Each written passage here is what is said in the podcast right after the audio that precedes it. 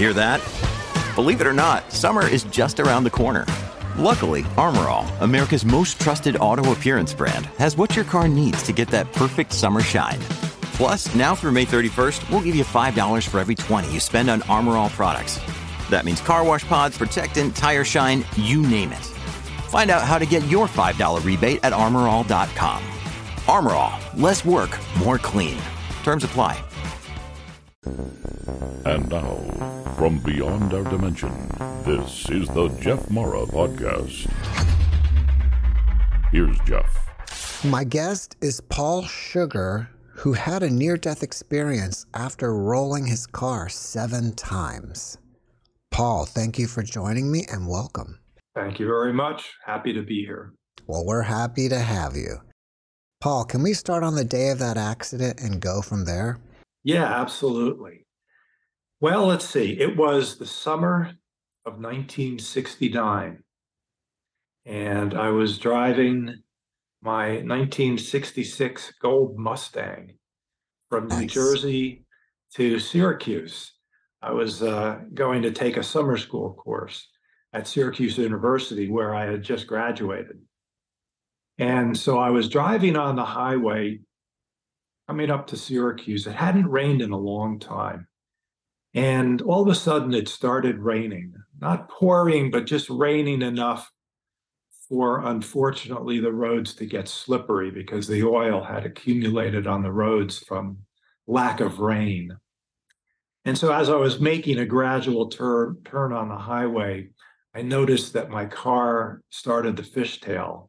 Now, these 66 Mustangs were notorious fishtailers to begin with. And I should have been more careful, but I wasn't. And so I tried to correct and I overcorrected. And what happened was uh, the car went sideways and then rolled over. And um, I thought for sure uh, I was going to die.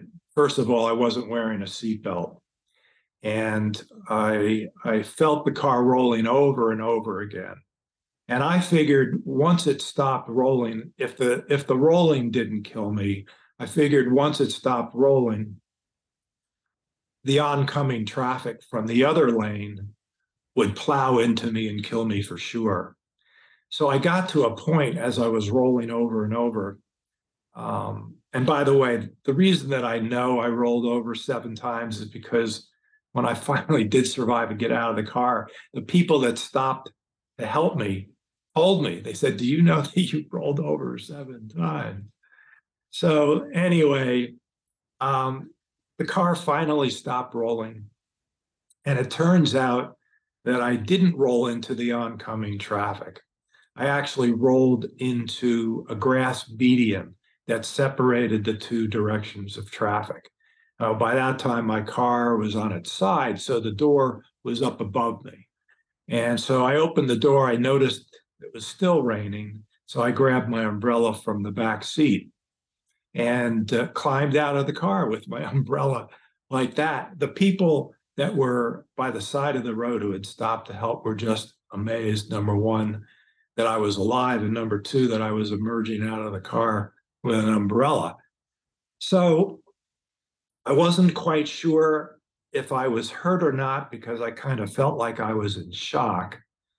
And when I when I got out of the car and got to the side of the road and started talking with um, people there who had helped me, um, I realized that I wasn't really injured at all. And there was a little scrape on the on the side of my back, but that was it. There were no injuries at all. And it was just the most amazing thing. And I realized um, at that point that while I was rolling over and over in the car, I had this experience where my life flashed in front of me as if I was watching a movie. It was at that point where I had just realized I assumed I was going to die. I let go of the steering wheel and I just waited for the inevitable. And it was at that point of letting go that I had that experience where I was watching my whole life as if in a movie flash by me. And um, it didn't really strike me as being the most amazing thing, although it probably turned out to be. But as I was, you know, standing on the side of the road, um, trying to recover my senses, I realized the experience that I had, and, and I just wondered what in the heck was was that all about. Happen to have pictures of everything because I called a friend of mine who lived in Syracuse at the time, and the accident happened just outside of Syracuse. He came out with a camera and took at least a hundred pictures. I've got I've got this thing very well documented about how severe the car accident was, and of course the car was totaled. So I got pictures of that, and I got pictures of the little scrape on my back, and to show that I wasn't really injured. And so that was really my near-death experience. And then looking back at it, um, I realized that that experience had a much greater impact than I thought at that moment because shortly after the experience, when I when I did get back into Syracuse, I, I went to visit an old girlfriend of mine, and she um, had been getting interested in in meditation.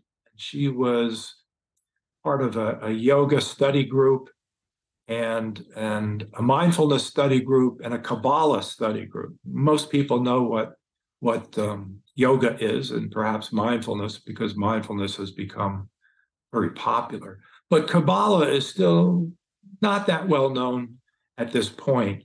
And the Kabbalah is the esoteric tradition of the Jewish um, religion. And so she convinced me to come with her to these study groups and practice groups because they were learning not just the, the tradition behind yoga and Kabbalah and mindfulness, but also the meditation practices and, and so forth and so on. And since I had always had this tremendous fear of dying, you know, which I talked to her about, you know, she said, well, you should come to these groups because they deal with these existential questions you know, why are we here? What's life? What's death? And she said, you know, coming to these groups might help you um, with your fear of dying. And so I started going to the groups with her.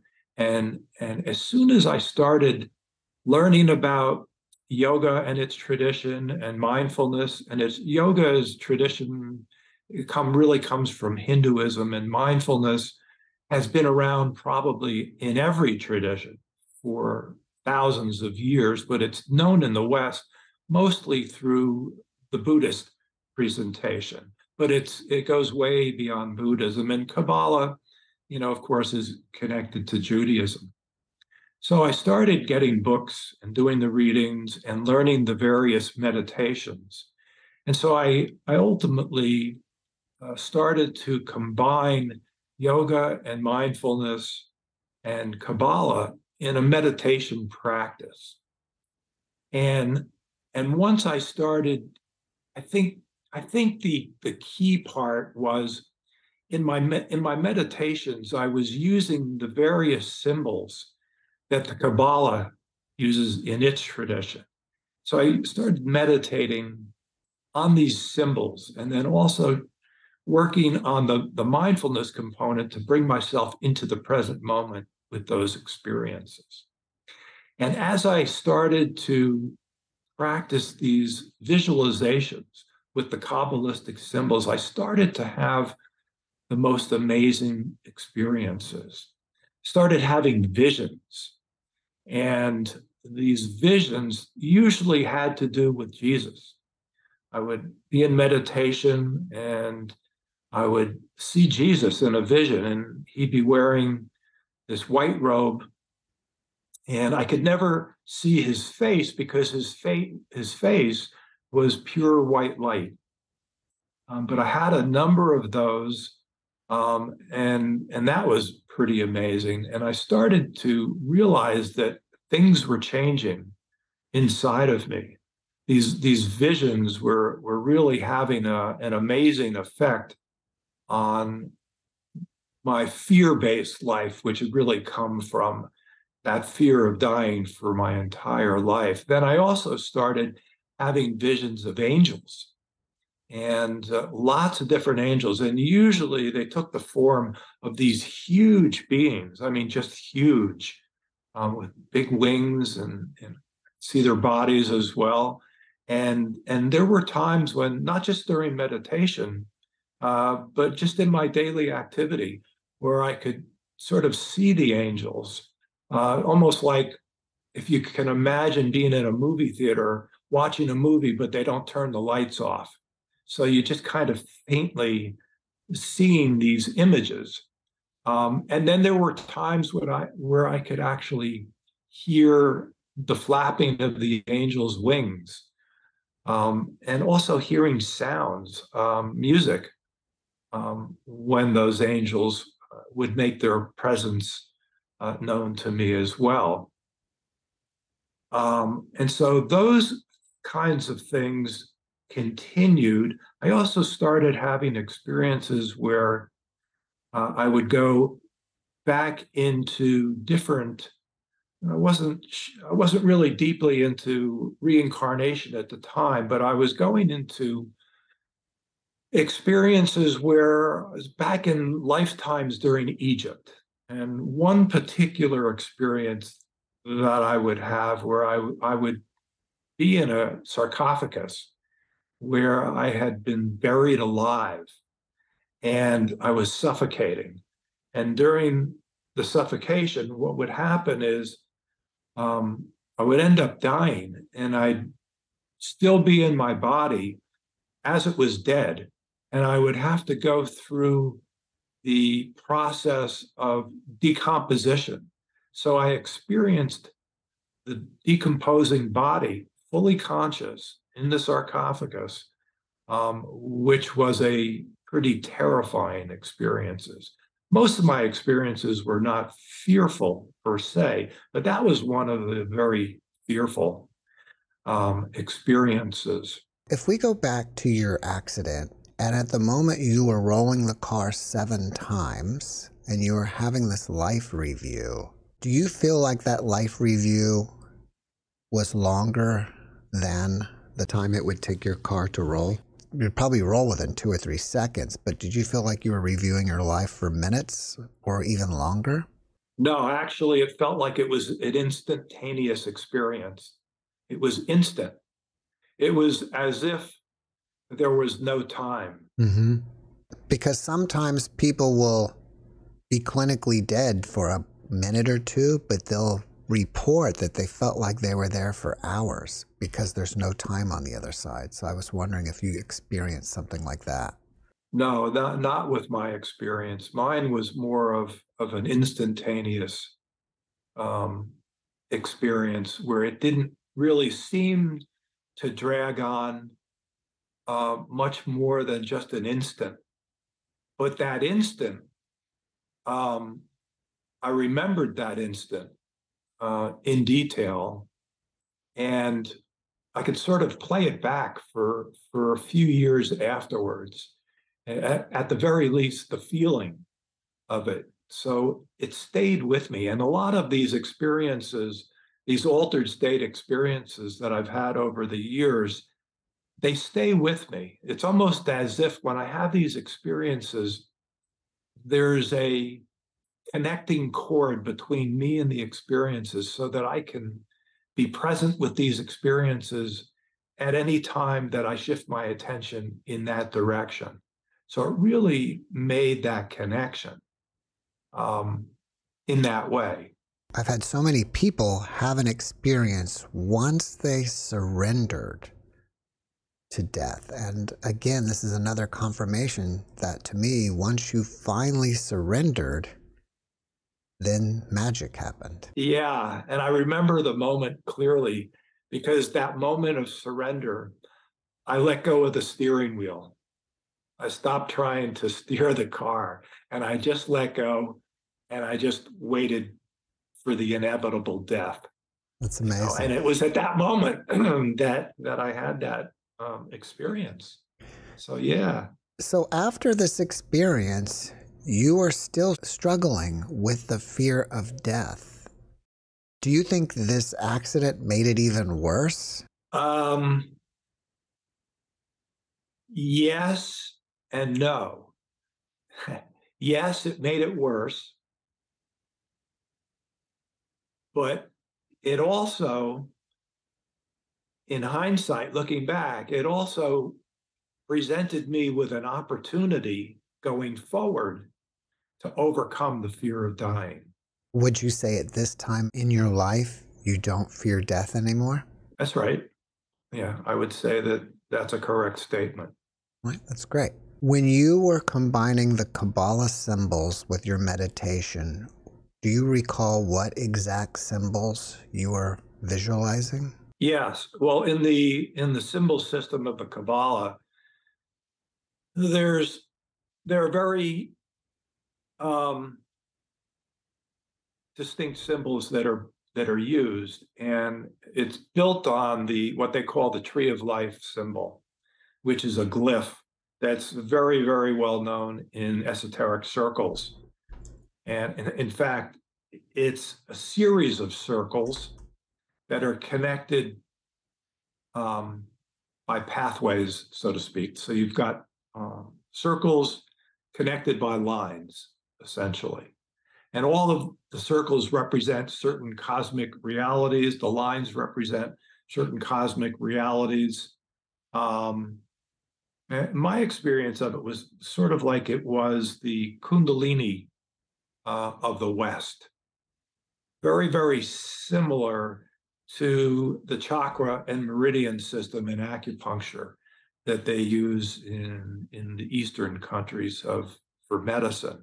Um, and those chakras and meridians are also used in the Kundalini system to bring up those energies. And so with the Kabbalah, my sense was because I was studying yoga and Kabbalah, my sense was that the Kabbalistic symbol system was very similar to the chakra and meridian system of the East, but it was more designed for the Western experience.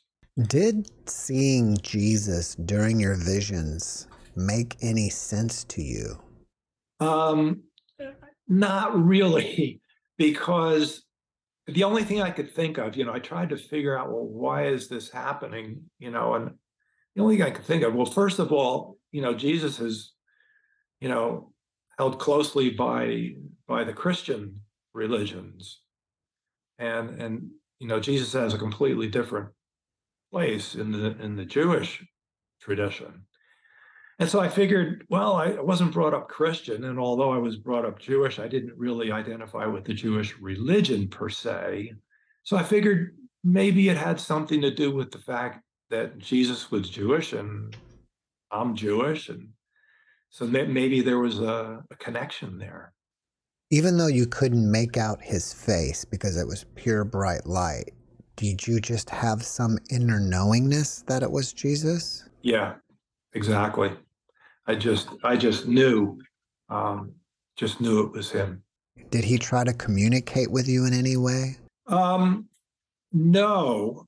Well, there was a, the communication was energetic. It wasn't like we were speaking to each other. It was more like being in each other's presence. You know, I could feel his presence, and and I'm assuming that he felt my presence, and so there was a give and take there of energy. Um, and um, so I wouldn't say it was it was even telepathic because telepathic, you know, you there are sort of concepts or words being you know exchanged there. This was more of just an energy exchange. Same thing. Same thing with the angels. Um, no conversation per se. Just just a sharing of each other's um, energy, so to speak. It's pretty common for people to say that angels are about eight to 10 feet tall. Would you say that's the same for you? The mine were bigger. I would say maybe 20, 30 feet. Oh, wow. It's much bigger. Yeah. Yeah, they were they were big ones. You know, um, I I still see angels quite a bit um, during my meditations. Um, but back in those days, you know, this is 50 plus years ago. Back in those days, my experience was with these huge beings. Um, now they, you know, in my meditations, I can see their outlines, you know, when my eyes are closed and they're this it's the same feel, just different appearance.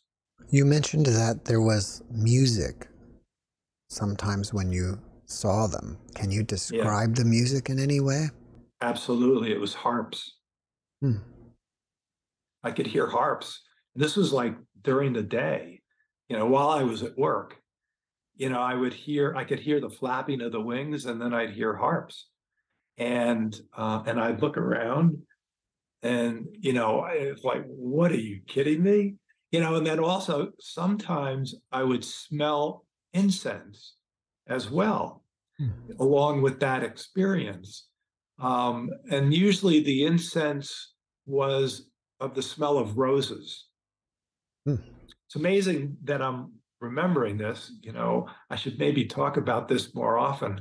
It would, you know, the, I'm talking to you about things that I probably haven't thought about in 50 years plus.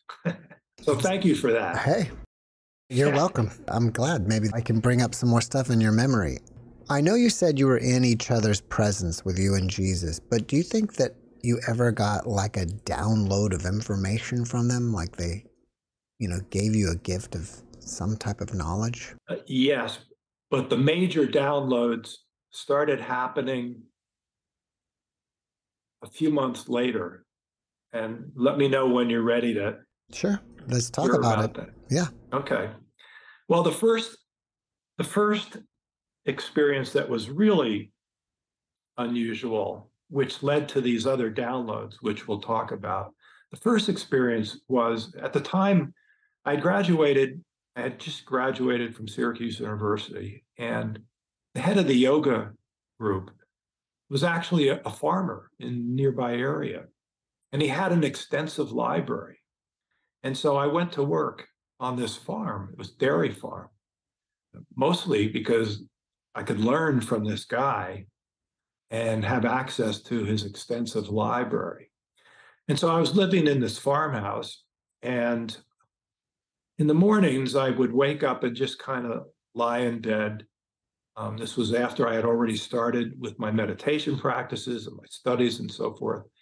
And I started having these experiences where uh, there would be like a television that would open up in my head. It's like the inside of my head would open up and there'd be a television there and i could i could see in the television and i realized that, that by shifting my attention um, i could see all over the planet just by shifting attention. In the beginning it became very haphazard. It was very haphazard because I realized that I had very little control over my attention, which was which was probably my first realization of the importance of mindfulness practice, which which has to do very specifically with being able to focus one's attention uh, in the present moment and then be able to choose where to place one's attention. My first lesson was this, I guess you could call it remote viewing, uh, and seeing this television and then learning how to keep my attention right there in the moment and decide where I wanted to go. And once I decided where I wanted to go, I could take tours of the planet and just go here and there. And probably had that happening, oh, for a few weeks, maybe oh, seven, eight, nine times. And then that ability started to just kind of disappear, and I couldn't do it anymore. Um, but then I started to have experiences, out of body experiences. This is where the, the big downloads come in. And um, as a, I started to remember things at that point too, I started to remember right after I was having these experiences, I started to remember that as a child, I could lay in my bed as I was preparing to go to sleep and put myself into a state where I could feel pins and needles all over my body. And then the next thing I knew, I was up in the ceiling out of my body. And then at that point, I don't remember what would happen there, but I could I could bring on these pins and needles and out of body experiences for many years as a child. Uh, when I got to puberty, I lost that ability. I can remember where gradually the pins and needles were not accessible anymore, nor was the out of body experiences. But what was happening with me now, and now I'm 21 years old, you know, working on a dairy farm, studying um, Kabbalah, mindfulness, and yoga, practicing meditation, having these amazing experiences, visions, and so forth. Well, now I started to have these experiences where I would wake up um, outside of my body. So apparently, I couldn't couldn't anymore consciously bring myself into the pins and needles uh, condition and then go out of the body, but I could wake up from my sleep and be completely conscious and and out of my body and and so that started to happen and and i went through a series of experiences first where i was back in egypt um, wandering through the desert and whenever i got tired and would go to sit down to rest i would sit on the point of a pyramid so i could get no rest this was a recurring dream that i had actually had even as a child but it started to recur again now when I was 21. And so as these dreams recurred, I finally decided that, okay, I was going to dig out the pyramid. So I spent a few dreams where I was digging out the pyramid, finally found the door, opened up the door. The door was hermetically sealed. And even as I'm speaking, I can feel the the whoosh. If you if you remember like ever opening up a can of peanuts and and you hear the the of it. But when I opened up the door to the pyramid, I could hear that sound and smell and feel the dampness inside the pyramid. And then I spent a number of weeks exploring the pyramid, having very the inside of the pyramid, having various experiences inside the pyramid. And um, and then after that, um, had dreams, learning how to dream learning how to breathe underwater, starting with a backyard pool, Uh, graduating to a lake, and finally in the ocean where I could actually breathe underwater in the dream state, not in my actual awakened state. And then during that period with the out of body experiences, I started to, I would just go out of the body. I wouldn't have any intention to go anywhere or do anything in particular.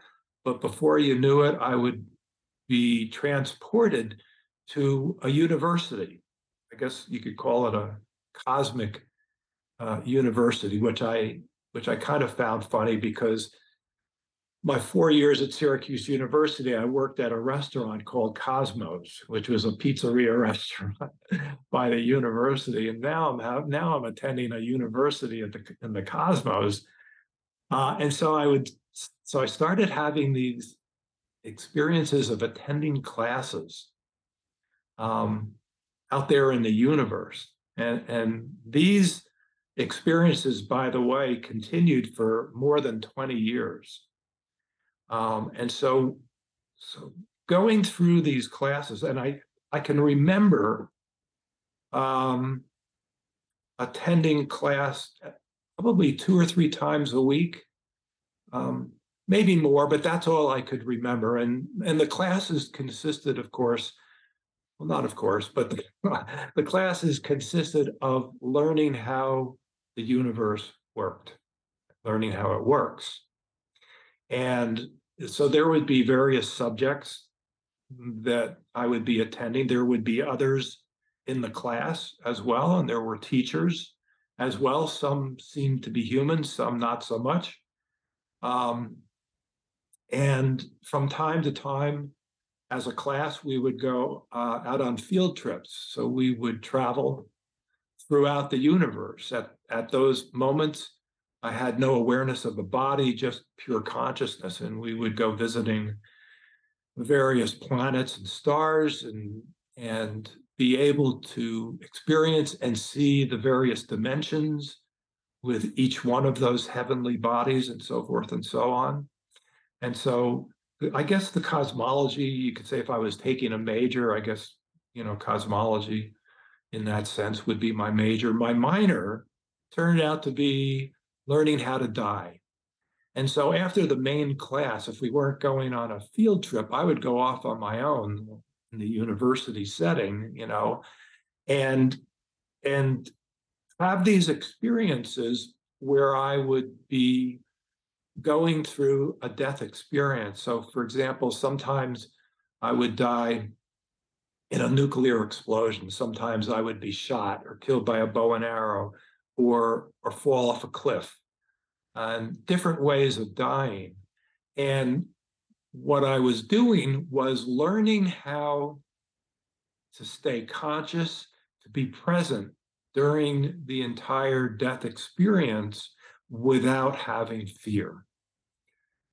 And, and so this happened multiple times. And in the beginning, uh, when I would die, the fear would come up and it would throw me right out of the experience. I'd be back into my body in my bed.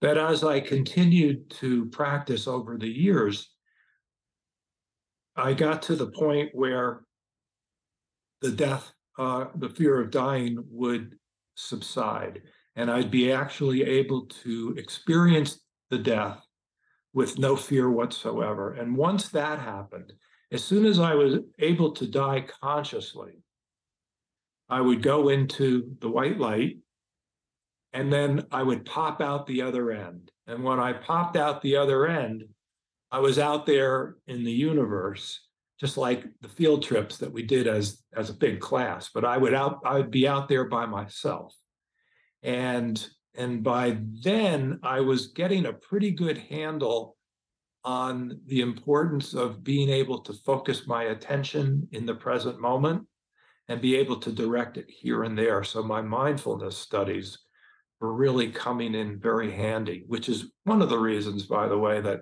that i teach mindfulness now because i i see the importance of mindfulness not just here in, in this reality, but in other realities as well. There's there's a parallel, parallel universes, so to speak, but even more than that.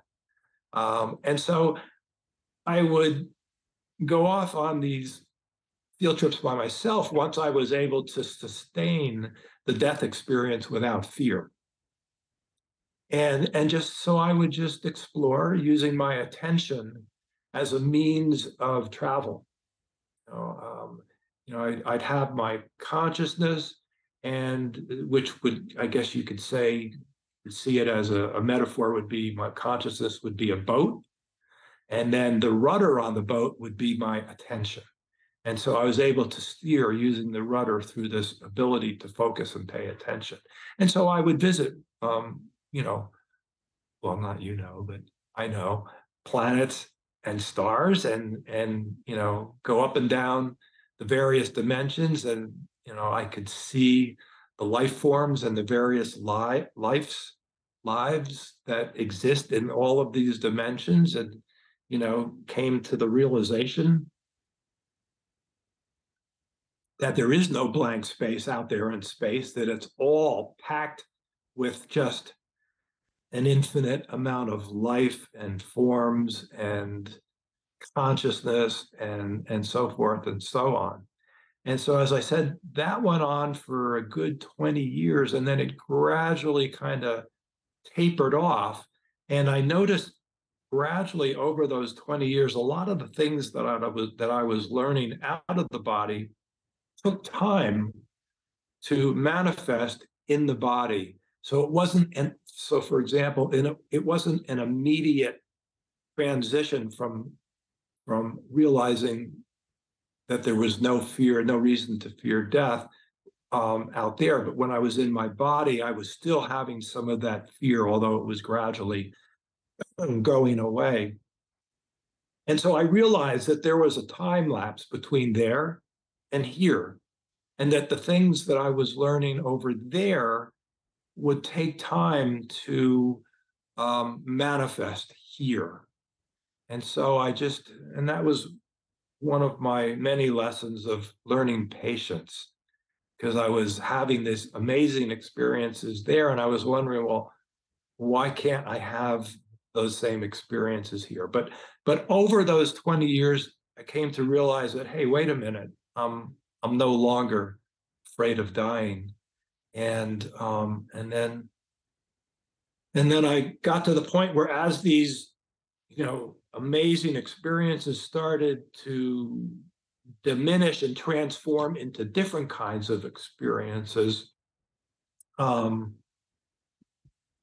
not just my fear of dying, but all of my other fears were going away as well. And I, it's when I began to realize that all um, fear, anxiety, anger, hatred, all of those negative emotions really come from that basic fear of dying, which is really baked into our nervous systems in our bodies. And if we could address that fear of dying in our nervous systems, in our bodies, we would be able to overcome the fear of dying. And, and so I kind of build that into my mindfulness classes when I'm teaching. That becomes a central point as far as so many people get stuck in that fight or flight mode, so to speak. And so they carry the fear and the anxiety and the anger and all frustration and all those related experiences.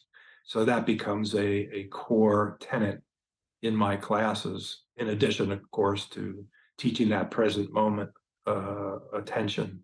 You've had paranormal experiences since you were a child. And to me, it appears that you may be doing some type of training for death in this lifetime. Like, so maybe this time you'll have a different outcome afterwards. Would you say that's true? Uh, it, yeah, it could be. Um, it could be. I, I mean, at this point in my life, um, how can I put this? Uh, there's there's not much of a difference between living here, talking with you, and and being there. It, it, there's like a flow between the two of them, and so I suspect that when I die, probably it's i'm going to be conscious fully conscious based on as you say the training that i've had for for many many years and there's probably be no fear. And and i'm guessing that it'll just be a very smooth transition so maybe that's what i'm training for is just to be able to have that smooth transition um, when i die so that there's uh, you know, as little trauma as possible, since so many people experience so much trauma um, during their their death process. I guess I should have asked, do you think that's what you came to Earth this time to learn? At least one of the things to learn. Yeah, well, for sure. That it feels like I knew that um, coming you know, as I look back on those experiences, feels like that's something that was a given. But there's also been a lot of research lately in medicine where there's a realization that there's a lot of babies being born being stuck in that fight or flight mode. And one of the manifestations of being stuck in fight or flight is to some degree there's an awareness of fear of dying because the fight or flight mode is our survival mechanism. And the way it works, one of the way it works, one of the strategies is to present you with that fear of death.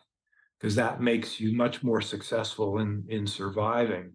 And so you've got all these babies being born stuck in fight or flight and having these fears, maybe not, you know, specifically of death at that early age, but maybe gradually gradually unfolding like that.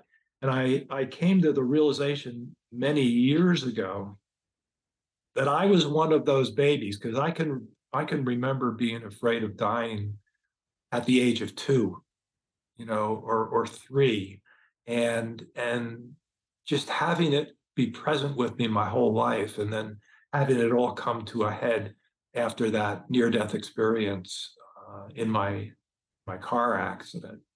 Um, so I also found out many years later that while my while my mother was pregnant, she had a nervous breakdown. And so that may have influenced my nervous system so that I was one of those babies that was born stuck in fight or flight. And so it turns out that the you know the mother's physical, mental, and emotional condition, of course, we know has a tremendous impact on the baby, and particularly moms who are maybe taking drugs, things like that. And that's why so many babies are, are being born being stuck in that fight or flight mode like that.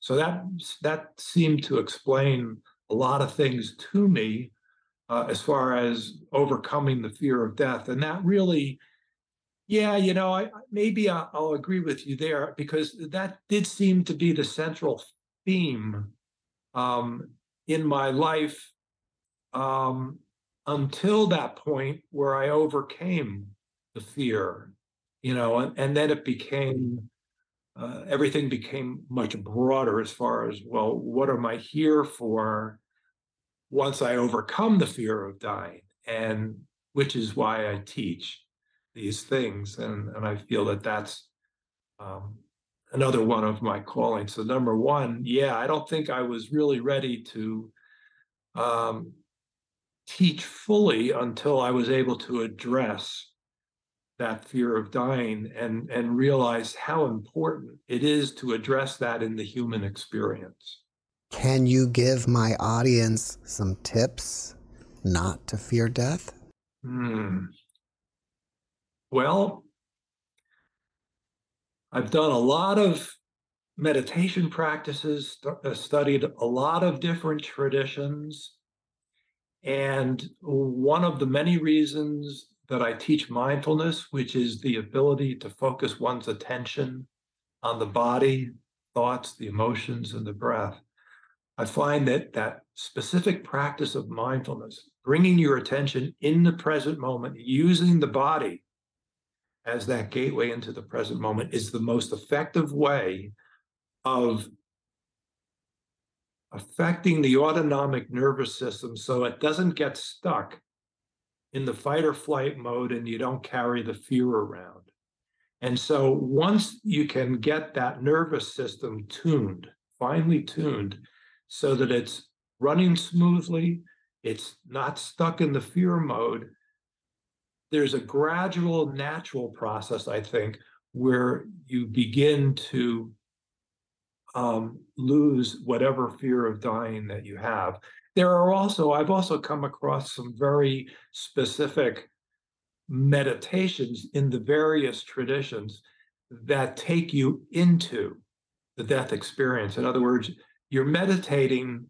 Uh, if I could give you sort of a synopsis of them all, the meditations have to do with you imagine, imagining yourself dying and trying to evoke the the emotions and the experience that come with the dying experience, uh, even so specifically as uh, imagining that your body is decomposing, which maybe was the reason that I had an experience like that. You know, back when I was 21, maybe it was a meditation that I had practiced some other time, some other place.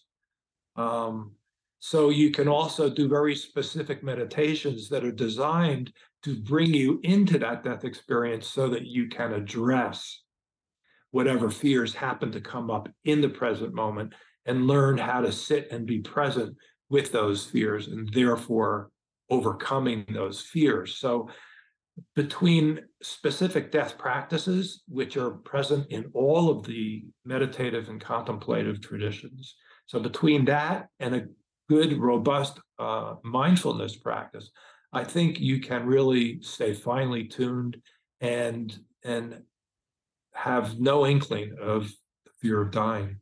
When you're practicing mindfulness, is it more than just kind of monitoring your breath and what your body is doing? Yeah, here's the thing about mindfulness it's deceptively simple. It's so simple that many people take a look at it, maybe try it out for a short period of time and say, no, no, no, no, no, this is this is just too simple. This this can't work. Uh, this, is crazy. But the efficacy, the effectiveness, of mindfulness is in its simplicity. What I saw and what I learned when I was in those out of body states was that you've got your consciousness, let's say, over here and your body over here. In many cases, people don't fully bring that consciousness into their bodies, which creates a problem. The body doesn't like it when it feels like you're disconnected from it and it senses that disconnection which by the way when you go into fight or flight one of the one of the ways of coping when you're in fight or flight is by disconnecting. That's why people who are in chronic stress ptsd things like that they one of the many things they say is oh i feel like i'm disconnected. Well you are literally disconnected. You know that that beingness that consciousness part of you is actually outside of your body. And so, getting back to that thread that I discovered with the remote viewing stuff, um, the importance of attention, being connected to your body, being in the present moment was so important in being able to maintain equilibrium outside of the body, but it's also important in being able to maintain equilibrium inside of the body. So for all those millions and millions, billions of people who aren't fully in their bodies through this very simple practice of using your attention to focus on the body, the thoughts, the emotions, the breath, all of those things that are part of the body, the five senses, what you're actually doing is you're drawing that consciousness, that beingness substance into the body. And the more deeply that you can draw that essential you into the body, the more um, the more effectively your body will run. You know, it's some people call it the flow states. And a lot of people are familiar with those terms flow states, being in the zone, peak performance. That's really the definition of flow states when that essential part of yourself is fully in your body and things are really working in that flow kind of state. And you're experiencing life much more deeply, much more coherently. Things are working out well for you. You've got a very positive take um, and relationship to life outside of you and inside of you. And so don't be fooled by the simplicity of the mindfulness practice, because you're right, that's all it is. But training the attention, that's a big deal. And although it's a very, very simple concept and exercise that you can practice, not so easy. And I discovered that 50 plus years ago that it took a lot of practice for me to actually do it. But once I was able to do it, it just opened up a whole new world for me where I could experience life much more deeply. Um, and and understand things uh, much more fully how things worked. Can you give us an example of manifesting something on the other side and then finally having it show up here in the physical reality? Well, the most obvious thing was um, the fear of dying. Once I got good at dying on the other side, and was able to go through the white light pipe, pop out on the other side, and take my field trips out in the universe. Um, when I came back to the body, there was still a fear of death. And, and I realized at that point that things that are happening over there take time to sort of manifest here. It's sort of like if you take a dry sponge and you dip it into water, the water is gradually going to be absorbed by the sponge. And I found that that was the process that happened with my body. That as I was uh, dipping my body into those experiences that I was having out there, it was very slowly absorbing all of the knowledge and experience that I was having out there. But it took for me, for me, it's it's taken many years to fully um, absorb all of those experiences that, that I've had. And I'm still, I'm still kind of integrating all of those experiences that I've had over those many years. And I have a feeling that I'll be spending the rest of my life integrating uh, those experiences. But that's fine with me because uh, those are fun experiences to be able to integrate. Paul, if people want to find out more about learning how to be more mindful, is it best to contact you on a website or do you have YouTube videos? Yeah, well, my website is stressbeaters.com. And I do have a YouTube channel. Um, and during COVID, I was doing a lot of live streaming. So I've got almost a hundred 20 minute uh, mindfulness practices um, up on my YouTube channel and and some additional videos as well. So if you wanted to, if somebody wanted to dip their toe, you know, into a short 20 minute practice, they could go to my YouTube channel and do a 20 minute practice. And then on my on my stress beaters website, you could also read and learn a lot more about mindfulness and uh, the classes that I teach, uh, which I do in person and online. If people have questions, can they ask them on your website or in comments yeah. in your videos? Yeah, absolutely. The best way is to go to my website and you can shoot me an email uh, from my website and and I'll I'll answer all of your emails. Um, there's also phone, you know, you know, I've got a business phone and a mobile phone. People can contact me on that as well. Um, but the best way to to start as, asking questions would be using the website and sending an email from the website. Paul, before we finish up, can you leave us with one last positive message? Oh, I've got lots of positive messages. How, how much time do we have?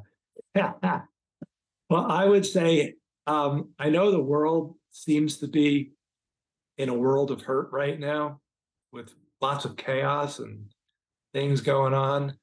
But my experience that I live moment to moment is that um, behind that chaos is a lots of lots of good stuff and and that we can really make a connection to that good stuff and and that that connection can be what guides our lives and what influences how we feel and how we experience life so that you can just see the chaos as something that's going to come and go but that that really positive part of ourselves that we can connect to is here forever.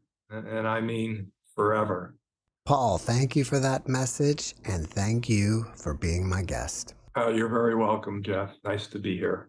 Thanks for watching the Jeff Mara podcast. I really appreciate you. Another way to show support is through YouTube memberships. And if you do, there are loyalty badges and other perks depending on your level of membership. All you need to do is click the join button underneath the video to find out more. Thank you for your support.